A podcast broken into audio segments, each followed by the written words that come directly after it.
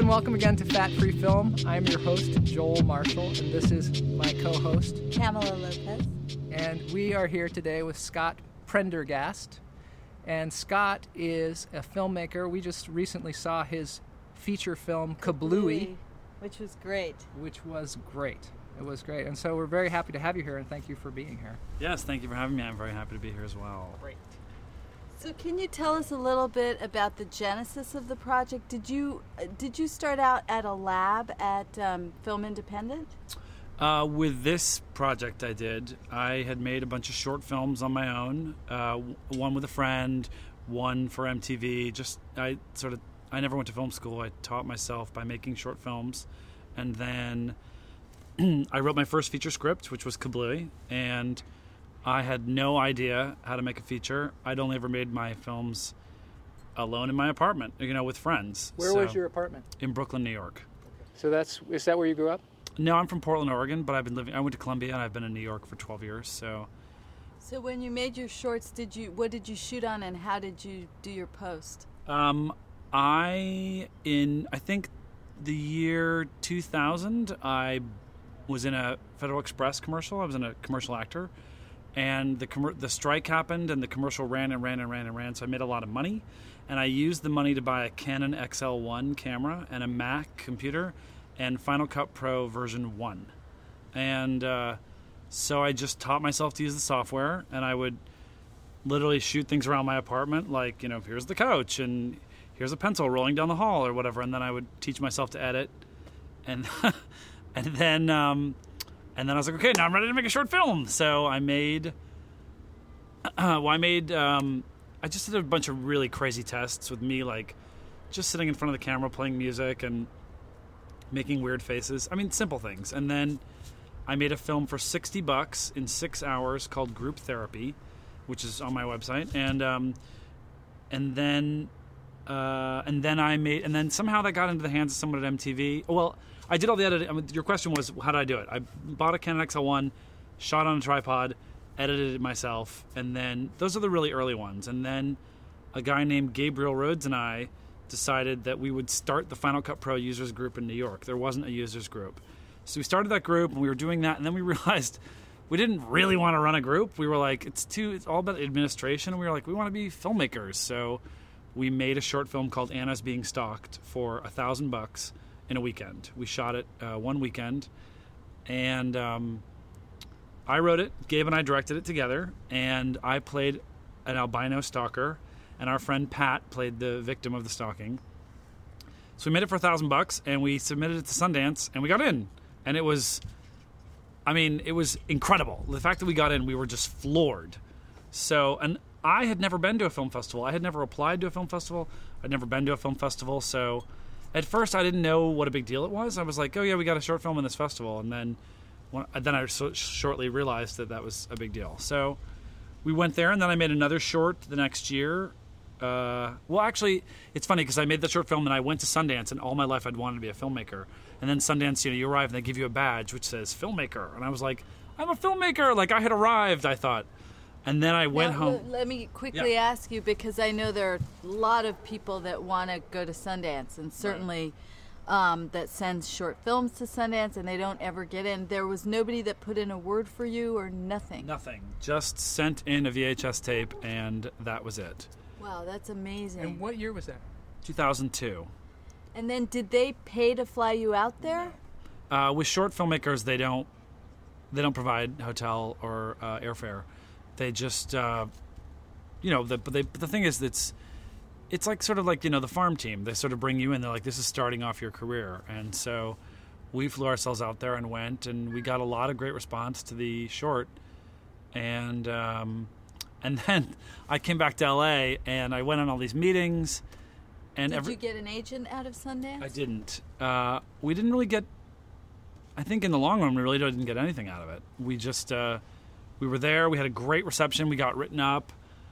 All, we got a lot of press, and you know, uh, we met some celebrities, and it was very exciting. And but uh, nothing actually came of it per se.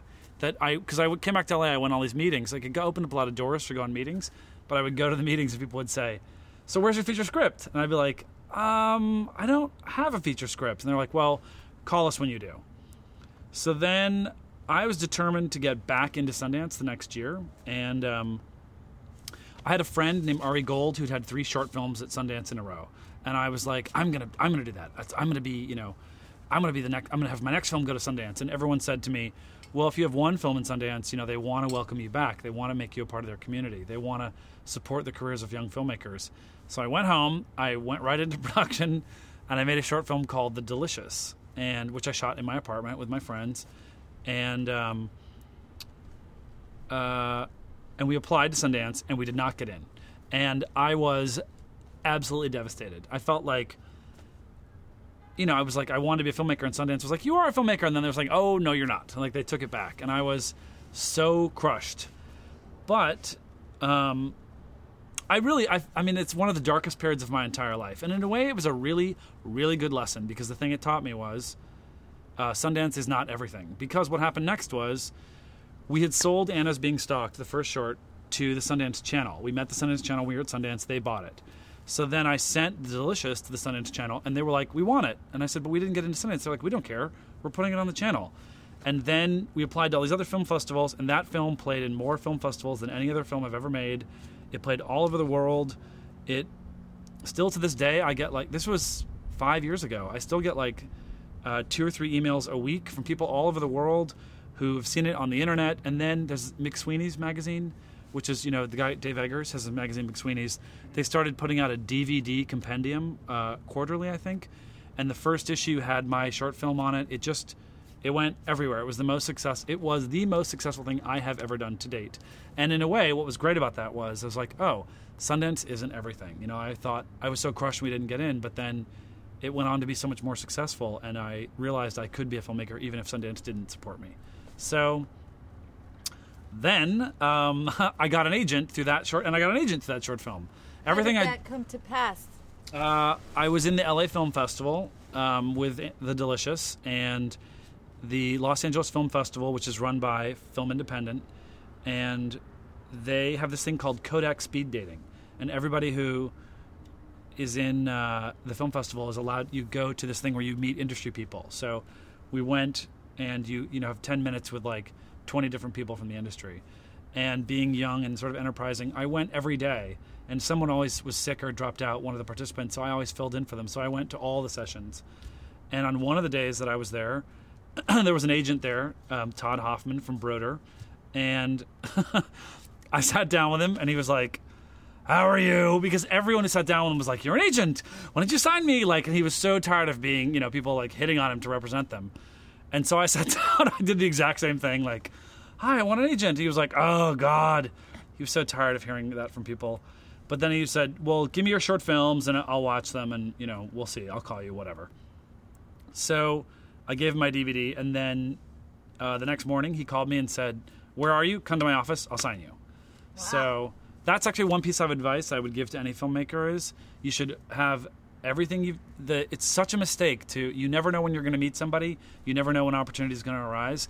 You should always have a DVD with you that has all of your work. You don't want to be able to say, "Oh, well, some of my work is on another DVD," or "I can get you," you know, because like the moment is now. He was there. Here's my DVD. It has all my short films on it, and also I had a website with all my short films on it. So at any time, I could say, "Go to my website," and here's my business card. I have a professional business card. My website's listed on it. My contact information, which has never changed. Like, so my cell phone number is the same for the last 12 years. Here's my cell phone number. Here's my website. Here's my DVD. I was always, always prepared. Do you have any trouble with? Uh, you said you sold two of your short films, Mm-hmm. maybe more. Um, do you have any problems putting them on your website if they're, you know, if you sold them? I always made sure that I was allowed to keep them on my. I mean, my website doesn't get. My website is mostly like my resume, so it's not like it has a lot of. Well, I actually don't. Some of it has a lot of traffic. The Delicious does, but I always wrote into the contracts I want to be able to show them on my own site, and they and sometimes they said, okay, you can do that after a year or you can do that after six months, but I always had the rights. Or I would link if it was on another website. I would like with uh, Anna's being stalked is on Atom Films, so on my site it just says here's the link to Anna's being stalked on this site. So um, do you think it makes it? I'm sorry, but yeah. do you think it makes it any harder to sell your short if you've got it on your website as well? I don't know. I mean, I sold um, Anna's being stalked at Sundance. We sold it there, and then with the Delicious, we sold it before it was ever shown anywhere. So those two, the ones I had the most success with, I just sold right out of the gate. um, which is incredibly lucky to sell them at all to make any money, and uh, with a short. But uh, yeah, I mean, I guess if you want to get distribution, it's probably not a great idea. If you don't have distribution, you probably don't want it to be on your site and be too, too circulated. Yeah, but once you get it, you know, you've, you've played it out to a certain extent. It's a great thing to be able to just go, hey, to go here and watch my short films. I mean, that must be just so helpful. Well, I I honestly believe that one of the reasons that I've that I got the feature made is because I always had a DVD with me and I always had a business card with me and it all, I was always prepared. Like because it's true that thing they say that like you know luck is like lightning and you're not going to get hit unless you're out in the field with a kite and a key. Like you you have to be ready. So I was always you know had a DVD and um, so anyway So you got an agent. so I got an agent. So he signed me and uh, off this short film, uh, off these all of my short films, but I think mainly the Delicious. And so then he, and so I came back out to LA, and I was living in New York still, and he set me up on a bunch of meetings. And uh, to his credit, he signed me, and I had nothing. I had these short films I had made, and I had nothing else. He was like, "Do you have any feature scripts?" And I said, "No."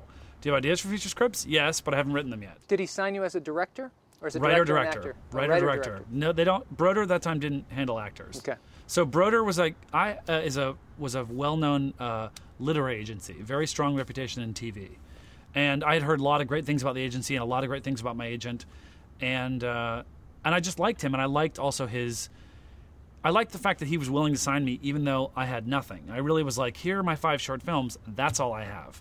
So, and he, you know, he introduced me to a lot of people, brought me out to LA. I went to all these meetings and I would go to meetings and talk to people. He's like, I'm just setting up relationships for you so that someday when you do a feature script, you'll meet these people again, blah, blah, blah.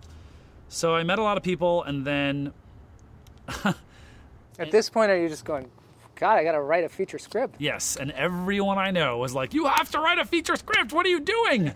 and everyone was like, just pounding me over the head, like, "What? You're never going anywhere." Like, I had basically tapped out of the short film market. You know, I had made a short. I had one at Sundance. I sold them all. I made money on all of them, and and I made actually, and in the interim, uh, Fox Searchlight has a program called Search Lab, and they uh, gave me a shot to make a short for them. I did that, and then How was that experience? it was good. I actually was uh, had already started shooting a short film, and then I just made that my Fox Search Lab film, and uh, used their money to complete the film, and then it was theirs. So, and uh, I actually because I was living in uh, New York, I didn't have a lot of contact with them. I met Susan O'Leary, who saw The Delicious at the film festival, and she's the one who was like, "I really want you to do this." So I made that for her.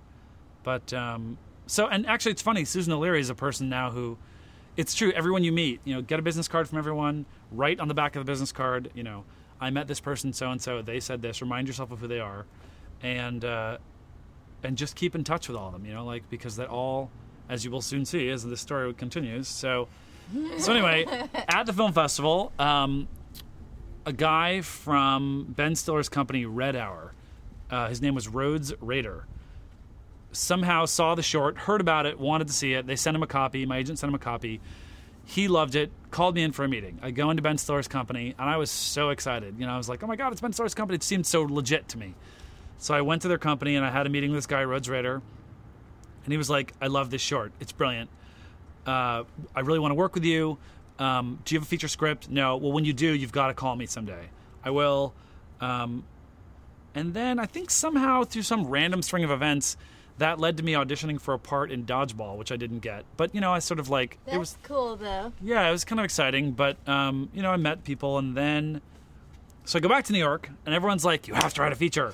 What are you doing? What are you doing? What are you doing?" And I had dinner with a friend of mine in L.A., and she literally we were eating, and I was talking about what I was doing, and she put her knife down, and she was like, "Scott, stop fucking around and write a feature script."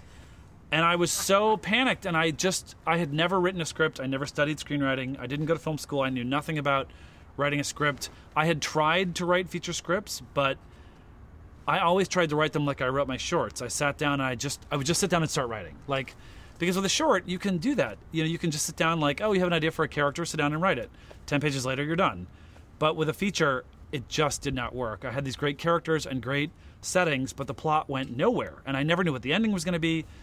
So I had tried and failed to write, I think, one or two features, and then finally, um, Uh, my personal life overlapped with my professional life. My brother was in Iraq for a year and a half, and he's in the National Guard. He was called up. He was given one week's notice, and he said, "They said you're going to Iraq. You'll be gone for a year. You leave in a week." Oh my god. So his and he had two boys at that time, a one-year-old and a three-year-old, and his wife, who knew her husband was in the National Guard, but never really quite figured. No one knew the National Guard would go to war or overseas. Never anticipated that, and uh, so she, she was totally stunned. We were all stunned, and then he was gone, and. So she had a very, very, very hard time. It just brought up a lot of personal issues for her. She was terrified. The children were young. She was. It's not that she wasn't equipped. Uh, well, I mean, she just emotionally, she, as anyone would, she freaked out. Every day she was worried is my husband alive? And she had never, ever prepared herself for this possibility. And also, um, she they don't live on an army base. You know, he's the National Guard. He works for Nike, and they live in Oregon. She didn't know anybody else in the military. She didn't know any other military brides she could, you know, talk to to you know get sympathy from. She was completely adrift. So it was this horrible time. I was trying to write a feature. not that, not that my circumstances in any way are comparable with hers. That sounds wrong. But um, so then we were taking all these family vacations, and my parents would fly us all to like you know California or once we went to Hawaii we would all go together on vacation and basically the idea was we would let my sister-in-law have a vacation she would lie on the beach or you know just chill out and we would take care of the kids because she was literally beside herself falling apart and so we're all in Hawaii and um, we're taking care of the kids and everyone is very very nervous and upset all the time because we don't know this was in the beginning of the war this was the very beginning this was in 2003, 2002, 2003, right when the war started. Um, God, I don't even remember when it was now. It must have been in. It was the end of middle. I think- 2004, maybe. well, I know that.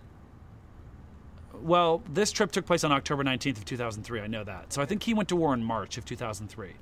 So, and that was the very beginning. Everyone terrified. The parents terrified. My sister-in-law terrified. I'm worried.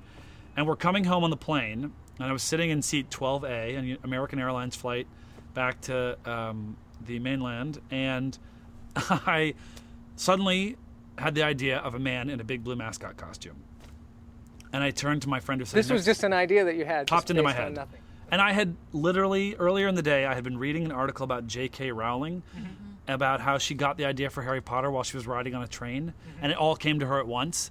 She was on a train, and suddenly she was like, "Bing!" She had the idea, like from all seven books, all at once, came to her. way.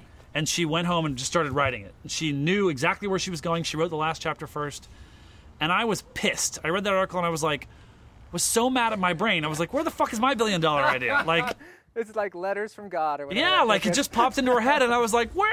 Well, you're not giving me anything." so, and then maybe because I was angry at my brain, my brain tried to throw me a bone. So, um, An odd big one. blue, Yeah. weird looking. And you're like, So- thanks a lot, pal. no, I was thrilled. Really? I got so so. I opened up my laptop, and I have the document still. And the reason I know the date is because I looked at the data creation for the doc, uh, document, and I just I wrote, "Man in big blue mascot costume. This is your first feature," and. So I'm sitting, on, and I turned to the person sitting next to me on the plane, and I said, "A man in a big blue mascot costume." And they were like, "What are you talking about?" And I was like, "It's perfect. It's a man in a blue mascot costume, and he's trapped inside the costume, and he doesn't want to work there, and he can't get out. And there's this woman that hires him, and he's working out in the middle of nowhere on this big empty road. And like I, the whole thing came to me at once. The color of the costume, the shape of the costume changed a little bit. At first, it was just a sort of formless blob, and then, and so I just started typing, and I wrote out, well, half half of the idea for the movie then." But it w- didn't involve the other half of the movie at all. It was Oh, just about a man in a mascot costume. And so then got back to New York and uh, I was every day writing down ideas, ideas, ideas. And I decided this time I was going to do things right. I was not going to write a single word of the script until I had uh, figured out the ending of the movie and the outline and everything. Until I had everything completely solid, I was going to force myself to outline every day for a, a month. And then at the end of the month, if I had a solid outline and a good ending, then I would allow myself to start writing the script. And I was worried that would kill it. I'd never written with an outline, and I, I'd always just written so spontaneously. And I thought an outline would be so deadly. I, why would I? But it didn't. It turned out to be incredibly beneficial. So I took the summer off from New York. I went home to Oregon. I gave up everything. I gave up everything. I quit my job. I spent all my money, all my savings. I lost my apartment. I just like gave up everything in my life and I just focused totally on making my first feature. And someone had once said to me that someone I knew knew Kevin Williamson who wrote Scream, and that apparently when he was like a struggling young writer, he said, "You know what? I'm going to quit my temp job and I'm going to be broke for a while and I'm just going to go after what I want." And in the back of my mind, I was always thinking, "I'm going to do that. I'm going to do that," like in a very dramatic way, like I'll just give everything up. So I went home to Oregon. I lived with my sister-in-law, and uh, I went to the library every single day and I was writing the outline for this movie. And slowly, as I was writing it, I started thinking, well, maybe the guy who gets this job should have a backstory like my backstory. Maybe he should be taking care of his sister in law and their kids. So I started writing that into the movie, and then slowly, it was like I had two movies in a way. I had the sister in law movie and the mascot costume movie. And I liked that because one was slapstick and one was sad and dramatic, and then they would overlap and affect each other. And uh, and I outlined it every day for a month, and then at the end of a month, I had it, the great outline and a great ending, and then I wrote the script. And how long did it take you then to write the script after you had the outline? I wrote the first sixty pages in a month, and then I, so I was in Oregon for two months. I wrote the first sixty pages. I wrote the outline in a month, and then I wrote the first sixty pages of the movie in the next month. Then I had to go back to New York, and uh, like close up my affairs, and like I had to do some work for money and I met this young producer named Sarah Feinberg, and I said, "I'm going to make my first feature," and she was decided she would help me do it. We were going to try and raise the money on our own, and then I showed her the first 60 pages of the script, and she said, "It's great. You have to finish it." So then I went back to Oregon in uh, God, I don't even know when now, and I went back to Oregon and I wrote the rest of the script, and then I had a feature script, and I had never finished one before. I had it, and I knew this sounds really pompous. I knew that it was great. Like, I believed in that script more than I've ever believed in anything else in my entire life. More than any of the short films I made. I just felt like. I just felt so. It sound. I don't believe in God. I'm a complete atheist. But I felt so lucky and like I don't want to say blessed because I don't believe in God, but like I just felt like I was the luckiest person in the world that like these factors of events and this real story about my sister-in-law and this idea popping into my head and it all worked out and I was just I felt like I had won the lottery. I was like literally walking down the street with the script in my hand, like, it's so good, it's so good. Like I was like, it's gonna work, it's gonna work. Like, and I, you have to, at this point, I was like twelve thousand dollars in debt. I had no job, I had no apartment. But you had a gem. But I had this script in my hand, and I believed that it would be, it would turn my life around. So, and I was incredibly, you know, pompous and arrogant about it. I was like, this, this is the greatest script I've ever written. Like I just believed in it so much. So then. Uh, so then I was like, what do I do? I don't know how to make a movie. So I sent it, Film Independent, who I'd been in their film festival, Los Angeles Film Festival, several times. They said, we have these labs. You know, you can uh, apply to the Screenwriters Lab. So I sent my script to the Screenwriters Lab. I got in. I went to LA. I was thrilled. I was like, oh my God, I'm here with people who've actually written scripts. And the lab was amazing. And I got to be very close with Josh Welsh, who runs the labs. And uh, I rewrote the script in the lab and then I think the summer went by, and I was talking to my agent about how we were going to do this. And had uh, you given your agent the script? I actually, before the lab, I gave my agent the script, and he said. I gave my agent the script, and he had read some of the crappy screenplays I'd tried to read, and he was like, "Yeah, uh, like kind of like, oh, maybe I should never assigned you." But so then, but he still believes in me, still believe in me, like still like I believe in you. You're going to be great. So I gave him the script for Kablooey, and I went in to meet with him, and he was like, "This is the greatest thing you have ever written. This is a phenomenal script. We will sell this for a million dollars." And I said, "I hate to tell you this, but we're not going to sell it. We're gonna. I'm going to direct it, and I'm going to play the lead." and his sort of all the color drained out of his face for a moment. And he went, "Oh, well." If that's what you want to do, we'll do it. It's going to be a hell of a lot harder, but if that's what you want to do, I support you and we'll do it. But like I just knew he was like, I'll support you. He just said, I want you to be realistic. This is going to be much harder to do it this way. And because uh, it's true, the thing people say to you, there's no easier way to get a foothold in Hollywood than to write a really great script. Because if you write a really great script, it just opens door after door after door. So, um, but he was like, but you're dragging yourself down. You're closing all those doors if you say you're going to be the actor in it. So, but I was like, no, I'm going to be in it. So just complete confidence, like even though it was completely foolish.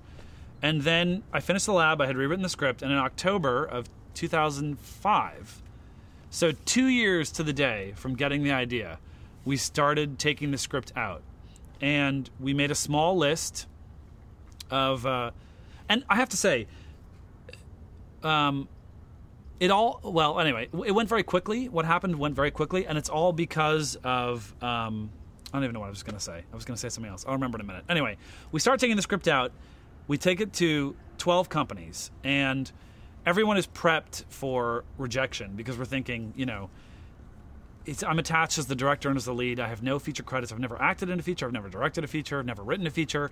It's not. It's going to be very hard to get these people to say yes. And Which companies were you targeting? I mean, We- what level company? we picked. Well, originally, what we did is I skipped a step. What we did originally was my agent said, "I want you to write down a list of your favorite film directors." So I wrote down a list of twelve directors. You know, David Lynch, Pedro Almodovar, Alexander Payne, P.T. Anderson, David Russell, David Fincher, and uh, he said, "We're gonna."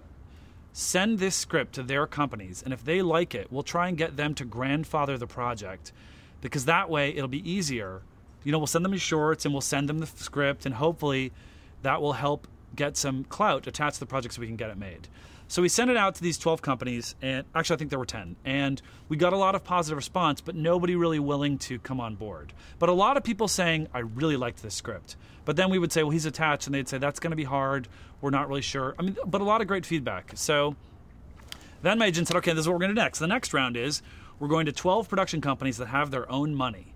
And um, so he picked. affiliated with studios like No. mini majors or like intermedia or like I think they weren't. I don't think any of them were affiliated with studios. It wasn't any of the. It wasn't any of the boutiques. It was all independent producers who have their own money. Just and a lot of them were smaller outfits. Um, although some of them were larger and. Uh, but mostly independent companies, independent film companies, not as- affiliated with studios.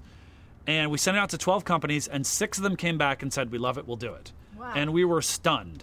And then my agent said, Well, uh, he's playing the lead, you know that. And then three of the companies who didn't get that message somehow, they said, Oh, well, we're not doing that. It's no, there's no way it's going to work if he's the lead. So then we had three left and we kept talking. I went and met with, and one of them, lo and behold, was a deal with Rhoades Rader from Ben Stiller's production company, Oh who is now gosh. at a company called Whitewater. He, we sent him the script because my agent said, "Remember that guy you met a long time ago? He said when you had a script, he wanted to read it. Let's put him on the list. He's got a deal with his company, Whitewater. Put him on the list." The first meeting I had, I went in. It was Rhoades Rader, and he was like, "How are you? Great to see you again." Two years later, or three years later, he said, "I loved your script.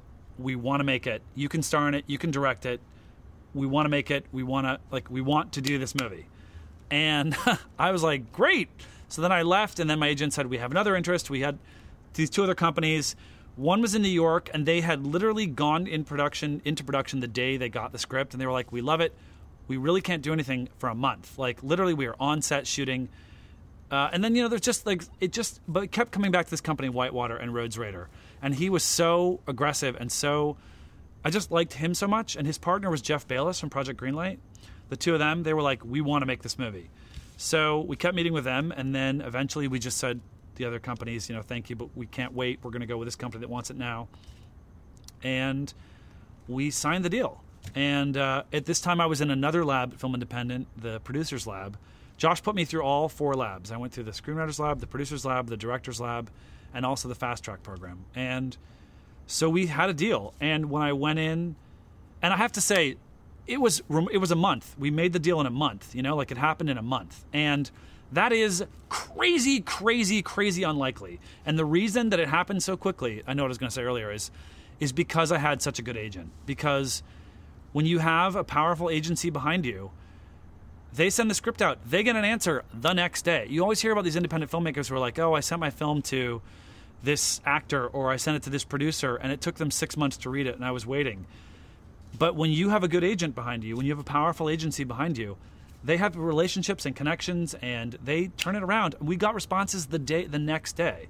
And I kept saying, "Oh my god, I can't believe how quickly people are responding." They said, "Well, that's because it's coming from a good source. You know, Broder's a respected literary agency. Todd Hoffman is a good agent, and he is doing a great job of selling you and saying, "Here's a next Wes Anderson script. You know, it's amazing. You're going to love it." So, a lot of the reason that it happened so quickly is because I had such a great agent, and it, it's hard to. Uh, I mean, And you're still with the same still agent? with the same agent, but now in the middle of production of Kablooey, uh, ICM and Broder merged, and now I'm an ICM client. But I had the same agent. Oh yeah, we wondered that because when we went to see the film Yeah, at ICM. at ICM, Yeah. we were like, we we were just wondering, is this because people are always talking about like these packaging uh, groups at different agencies, and we wondered if this film was packaged by ICM or something like that. I mean, I guess so. Oh, it was a Broder. I was a Broder when we set the film up. We didn't package it really. Be, well, we kind of packaged it, I guess, in as much as that I interviewed a lot of the below the line people from Broder, and I think some of our below the line people are from Broder.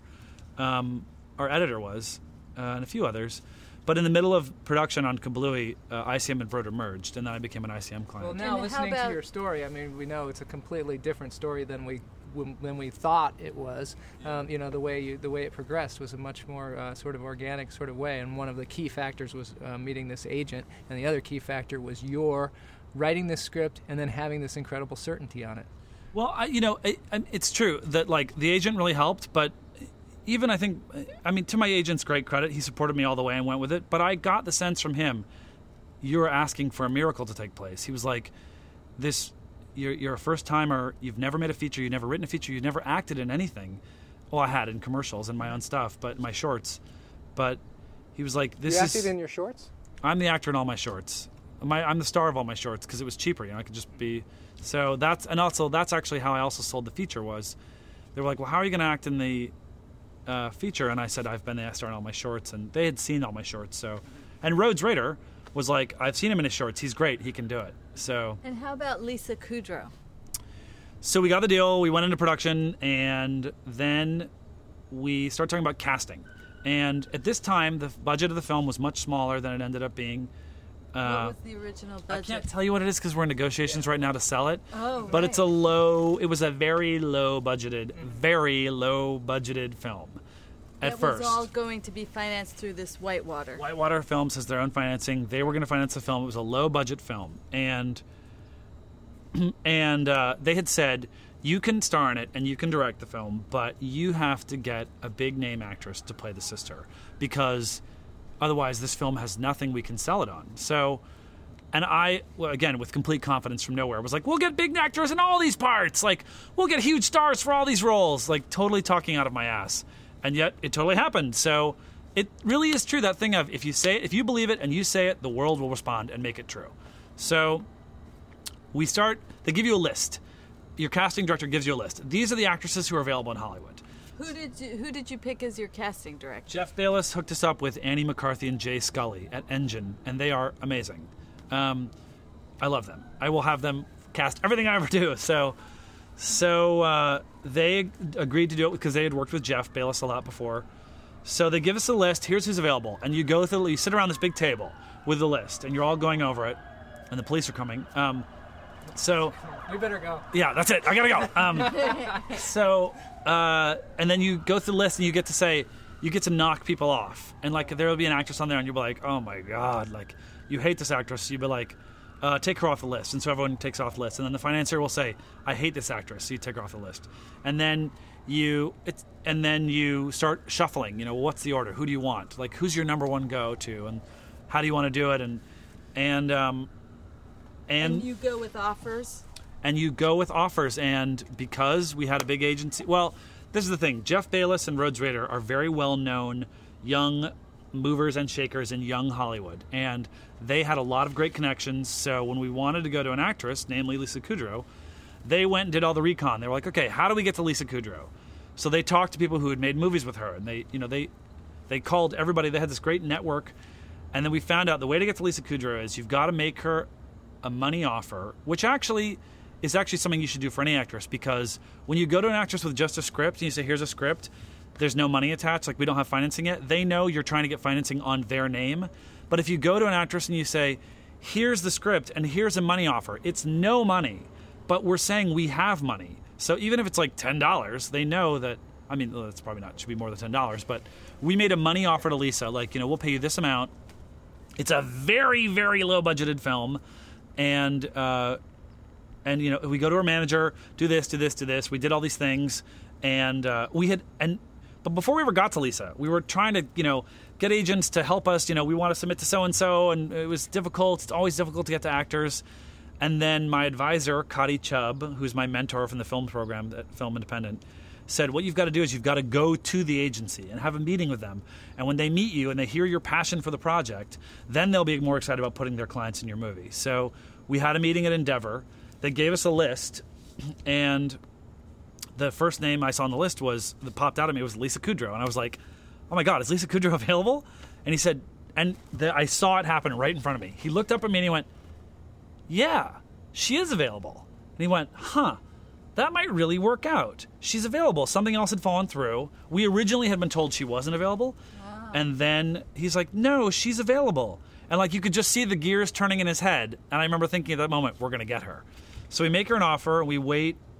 We did have to wait a while for her to read it uh, because they told us, I think her son had just started school again. Like it was a, or there was holidays. I don't even remember what was going on at the time. But so like in a month, it took her a month to read it.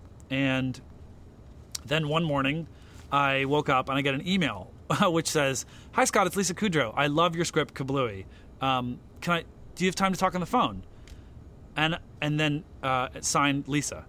And her email address was, I mean, it's not Lisa Kudrow at AOL.com, but it was almost as simple as that. So it, I thought it was a joke. I was like, someone's pulling a joke on me. So I called my friends and I was like, very funny, ha ha ha. You make a fake Lisa Kudrow email address. You send me an email. You think it's funny. Like, and everyone was like, I think that's real. I didn't do that. So then I emailed back and I said, uh, yeah, sure. You can call me. Here's my phone number. Five minutes later, my phone rings. I answer it. And I said, hello. And she says, hi, Scott, it's Lisa. And I recognized her voice from Friends. I was like, oh my God, it's her. Like, she's calling me. So I'm standing in my kitchen uh, my I should say I'm standing in my friend's kitchen. I had come out to LA and I was staying with a friend in his guest room, sleeping on the floor. I took for the meetings and I just never left. I was there for two years, staying with him, sleeping what on the floor. a nice friend. Yeah, I just moved out like a month ago. Wow. so I'm standing in his kitchen in my boxers and I'm talking to Lisa Kudrow and I got so excited and nervous and I was talking a million miles a minute about the movie and and uh, I just was so I started like uh, like hyperventilating a little bit. I was breathing really quickly and I just acted like a complete boob on the phone. And the fact that she took the movie at all based on my talk on that phone is ridiculous. But but um, we talked about the script, and she just said, "I really love this script." She said, "I love it. I love how awkward it is. Like the people are so awkward with each other. Everyone's so separate. I love the awkward anger of this. Uh, these two characters don't get along. I love the ending. I love the character. I love everything about it." I told her it was about my real sister in law. I told her a little about my sister in law on the phone, and uh, and she said, "Well, I love it. I want to do it. I have to just check with my husband and uh, if I can go out of town for a few weeks." And she said, "Well, you know, what's the budget?" She didn't know anything. They didn't. I mean, I don't think she knew any of the. We made an offer or anything. She just got a script, and I told her the budget, and she went, "Oh, oh." So it's a low budget movie, a really low budget movie. And I went, yeah, yeah. Uh, and I was like, oh God, we're going to lose her. And then she's like, well, let me talk to my husband. I really want to do it. She said, I just have to make sure it's okay for me to go out of town for a few weeks. I was like, okay. So we hang up the phone, and then I call the producer. like, ah, like I'm saying every word at once. I'm like, let's go down, and like freaking into the phone. And then I think then it took her a week or two to get back to us, and which I found out later really was just her going to her husband and saying, "Is it okay if I go to Texas for a few weeks?" And but at the time, what we thought was going on was we thought she was going to go to her agents, and her agents were going to say, "You know, you can't be in a feature with a guy who's never directed a feature and has never acted in a feature, has never written a feature." You can't. We assumed, and we had assumed this from the beginning, that we'd get a big star, and the star or her people would say, well, you can direct the film, but you can't act in it. We want a name opposite her. Or you can act in it, but we want a, a, more experienced hand directing the film. And then, so we were all nervous about that. Like, and I thought, and I think everyone thought that I would cave, that Lisa's people would call and say, Lisa will accept the film, but you can't act in it. And I think the producers thought I would cave and we'd get another big star. And I think everyone thought I would just give up. And I remember thinking, we will have to pass on Lisa Kudrow. I'm going to be in this movie. And then Lisa called me and said, I love it and I'll do it. I'll see you in Texas. Wow. So, That's so great. Why did you guys shoot it in Texas? The producers uh, had looked into all the state incentives, and the one that was most. I think we were told at the time that Louisiana was so uh, replete with production that we wouldn't be able to hire a crew. And I think we'd heard the same thing about New Mexico. And we went to Texas, and it seemed like we location scouted in Utah and Texas, and we found a building, the office building. The most important location to me was the office building, and we found it in Texas. That, And that is a a really, great- really crazy location Yeah. because it's it's so um, cold and Desolate. corporate, and then it's it's like in the middle of a cornfield. It's Yeah. the strangest feeling. Yeah. It's almost like it's abandoned, but then there are all these Definitely. people in That's there. That's what we want. That's exactly what we wanted. That image too of the uh, guy in the blue suit out on the road like that. It's just, it's something you know that you had that image of this guy in the blue suit, Yeah. and then that is such. For me, at least, I was saying to Kamala when I first saw uh, the picture of the, the, I think it was a poster or something online. Yeah. I was like, you know, just seeing that guy in the blue suit out on that road just makes me want to see that movie. I don't know what the movie's about or anything. I don't know why that would be interesting, but to me, it's like, wow, I want to see that. And then, of course, it was much more than that. And also because I think that image is both of those things that the movie is, which is, like you said, it's funny, but it makes you cry. yeah, it's sad, funny and sad. It's a melon comedy. That's what we're calling it. melon comedy. Is Yeah. it a comedy about melon? it's a melon comedy. Yeah, people think it's about melons.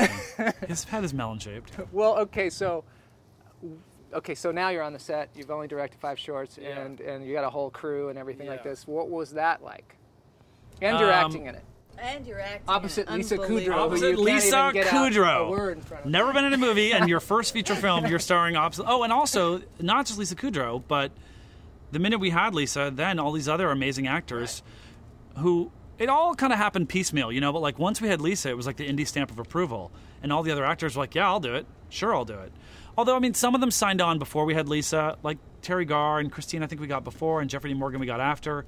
It all happened piecemeal, but we suddenly, uh, like two weeks before we were shooting, we had put together this amazing cast, and and you know it was like it had come true. Like so, um, so I was terrified. Well, I was terrified, but I was also not terrified. Well, and for all you're saying that you hadn't directed, a- you know, you, you haven't directed a feature film, but you did direct really good, five really good short films. You were in them, so you've had this experience before. So you're an experienced director when you hit that set. Maybe not a feature, and obviously Right. maybe not on that scale, but essentially it's the same sort of thing. Well, I had never worked with a crew of more than five people. Mm-hmm. I had never worked on film. That was the thing that scared me the most.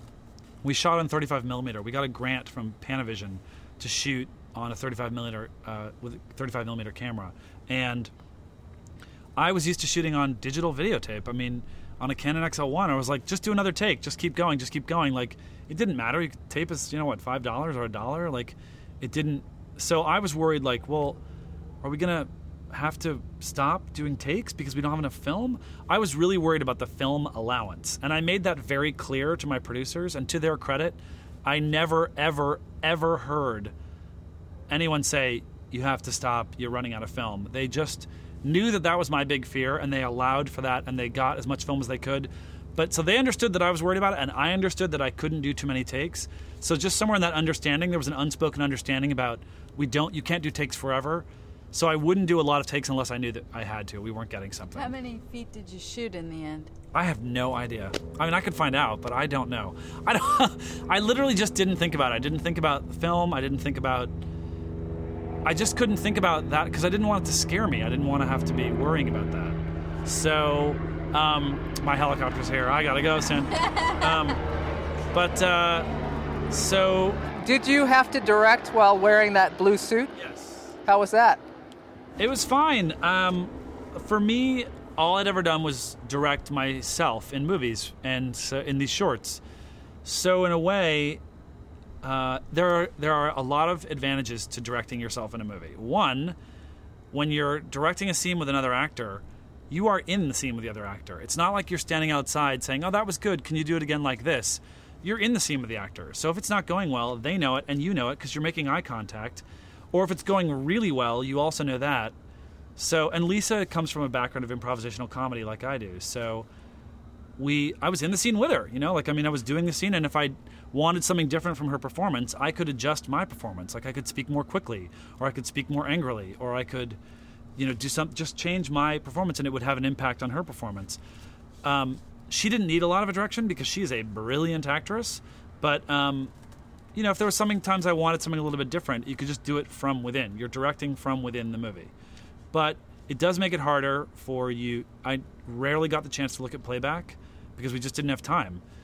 Although I didn't need to look at playback, I felt if I was on camera, because if I was on camera, I knew what we would do was I would see them setting up the shot. I would talk about the framing with the DP. I want it to look like this, you know, pull back a little bit more, a little bit higher, a little bit lower. Did you have stand-ins? I had a stand in, and so we would frame it with a stand in, and then I would switch places with a stand in, and we would do the scene. And then I would just have to know, I would have to like just trust the DP got it the way we framed it, and then know that I would know from the performances, well, the performance was good, we got it.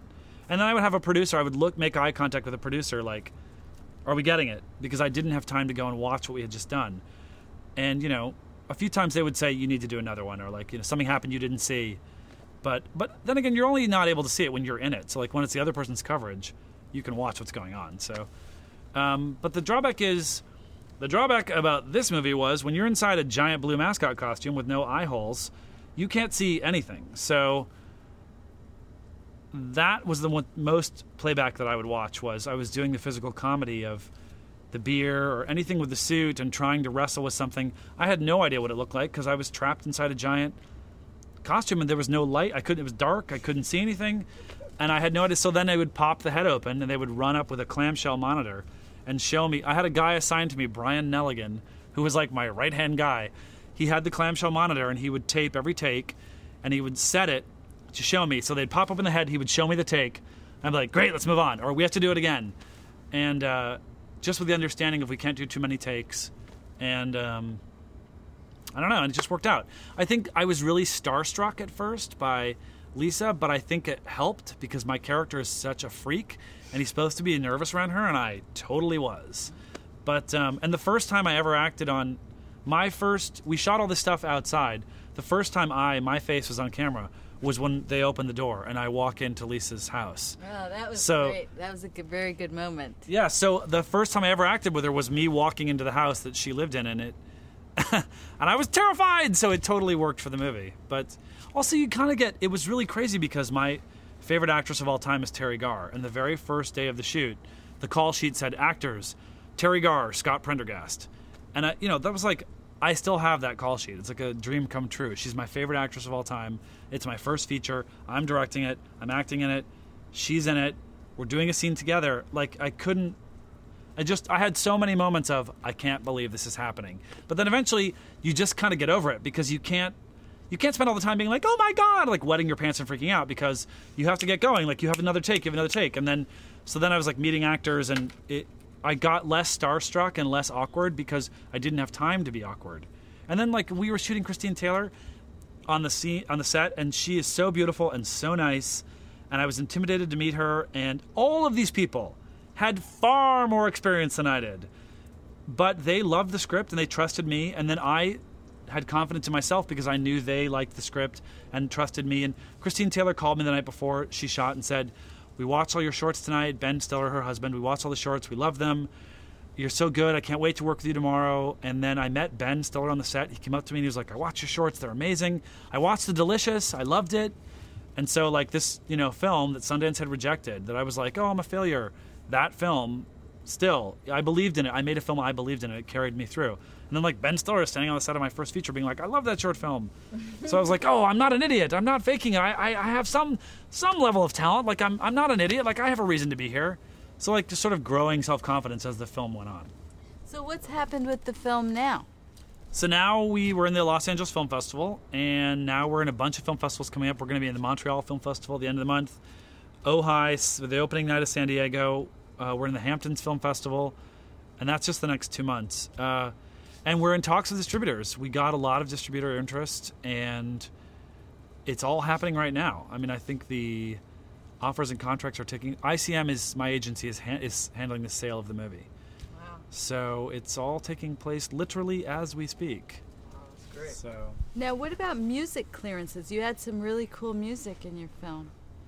yeah, um, I have horror. I feel like I'm talking a zillion miles a minute, which is No, what I this always is great. do. This is so much information. It's terrific. So I have a really terrible musical taste. I like the Spice Girls and Madonna, and I have the musical taste of a 13 year old girl.